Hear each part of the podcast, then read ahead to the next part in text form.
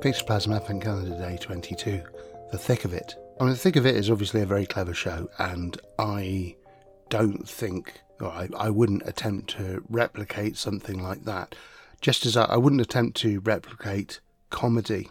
Um, I do feel quite strongly that both a comedy game and a horror game are you don't you don't set out a situation to be comedic or horrific. Um, you have an easier time of making things horrific, and because the horror genre has certain tropes that work with it, you can lean into that genre in the game, even if you're not particularly scared. Um, you can still have a, a, great time with, you know, a, a, sort of final girl teen slasher type thing, um, or Lovecraftian investigation or whatever. Comedy is a lot harder, and I've never bought games that market themselves as hilarious. Not Toon and not Paranoia. I actually think Paranoia should be played straight, and any humour could be satirical or gallows humour or whatever, but that's going to come from the players, not from the GM, you know what I mean? And I don't see how I could write a scenario that would be funny, much less a scenario that fully understands the working of Westminster, which I do not. But there are a couple of comments I want to make. One is the setup of the thick of it, which is it's a half hour slot and it's fast paced, things move very quickly, and it's usually everything revolves around a crisis that's entered at the start and resolves at the end of that session. So if you were to run a game like that, you would have the goal of uh, a specific issue that is going to cause a massive problem that you force the players into a decision about and force them to take action about. And at the end, you see what washes up. And that's a little bit different from the other approach that I would take, which follows Mo's approach of using My Life with Master, which I've now sort of, um, I think he ran My Life with David and My Life with Tony. And I wrote My Life with Dom and My Life with Boris. Um, I can't remember if I wrote another one, but it, but My Life with Master is all about um, the cronies to the political figure and what they will do, how they will debase themselves to get the love of the master. And there are different categories of master that drive the the kind of story and the kind of attention that they will give and the, the cruelty that they mete out. So I think that works quite well, but it doesn't address the problem of actually it, it should be scenario driven, which is you need a crisis at the start and it resolves at the end. I mean, I, I think it would be a, a, fine system to actually do that, but just saying I'd use my life with Master isn't enough, although it's a good fit. And of course, with our politics today, it's an even better fit. Loyalty and competence should both be um, dials that you can turn in the game. But as I said, I think it mostly has to be scenario driven. And taking a leaf out of Apocalypse World, you could construct a front that serves as this threat in the scenario. And um, all you're doing is providing the threat and looking for a response. And the nice thing about Powered by the Apocalypse, although I know it's extremely divisive, a lot of people don't get it. I'm I'm sure a lot of the um, the older players who listen to this, uh, I I get the feeling you're not terribly keen on Apocalypse World. Fair play. I do think it teaches a couple of really useful things. Um, one is the the moves are interesting because it's like when you meet the set of conditions, you trigger a test. That's all it's saying. So it doesn't necessarily uh, it's not necessarily a skill test. What it is, it's a test of a situation and whether or not you're going to get out of it successfully. And I, I think that is the whole thing about um, if you are pushing the players and they're reacting to the drama, then um, you want to see how well they perform, and you also want them to commit to action so there's no way back, which is another thing that Powered by the Apocalypse is good at doing. I mean, I think any competent GM will enforce that and um, make it happen in any system. It's just Apocalypse World has been written with that in mind, and I think it's pretty successful. So then you have fronts which are very specific threats which are driven by certain goals you have a threat coming in which threatens to expose the party in some way, or threatens someone's position, or embarrasses the government or something, and um, and you have ways that that threat will then manifest. You know, maybe it, it's a an awkward leaked document that people have to respond to. Uh, and then you have a number of responses the GM makes as far as GM moves go, uh, of course, uh, and those happen when people fail rolls. And I think that is so simple and extremely useful that um, you you almost it's almost a way of writing shorthand for writing a scenario right there. You are telling the GM that you can take these actions when the PC screw up.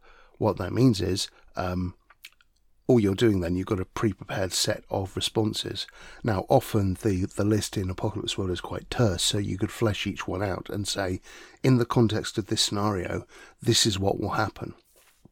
So things are leaked and let's say denial goes badly wrong uh, in an interview and suddenly there is uh, contradictory evidence. So you can have show contradictory evidence to the public as a as a move as a, a, as an MC move, as a GM move. So then you've got to think about the kinds of scenarios, and really there's going to be scenes that happen in different places, and I guess there's going to be internal scenes inside the halls of power.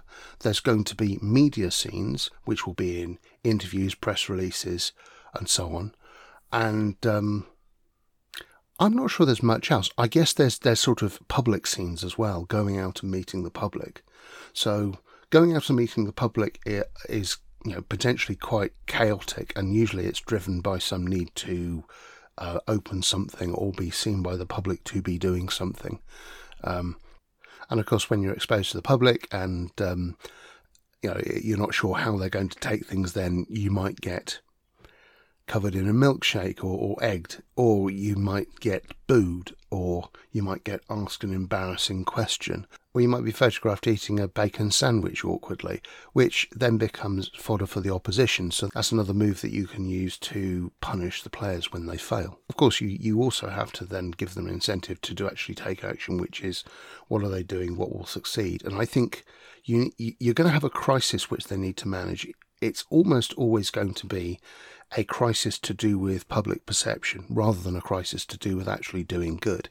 So let's say you're always trying to manage a, a, a public perception issue and you have a number of avenues to tamp down all of the bad stories that are happening and you know deflect to a different story insert a new story. So i can see the, the way i would do that is i would just have in my back pocket a whole bunch of awkward stories that could appear suddenly you know, like a handsy member of the cabinet who was appointed having known what an awful groper he was, or somebody who is um, claiming outrageously on their expenses despite um, saying that we have to show fiscal restraint or something like that.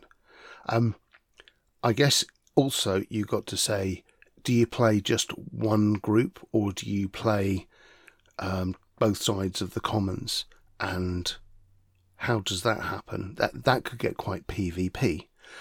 I suppose Prime Minister's questions or similar debates in the House is another forum where people get to make attacks on each other. And I suppose then I'd have to know exactly how that works. That was never a focus, I think, in the thick of it. It was um, it was mostly it was about the media perception rather than the perception of the House of Commons. I think in the current climate, though, given how much of House of Commons is now televised and gets onto social media, you'd want to build that in as well. So, what does the end look like? Um, I suppose that you're going to be juggling one or more bad stories throughout a scenario, and they will die down, but only if you take certain actions. And you have to decide how you're going to kill one story and let it die down. And let's say the public will only ever be cross about one story at once. So you have something outrageous happening, you kill it with a different story emerging. That seems relatively benign. But then, uh, for some reason, your other story backfires and it turns out to be a bad look for the government as well. So then you have that dominating the news, and you have this endless cycle.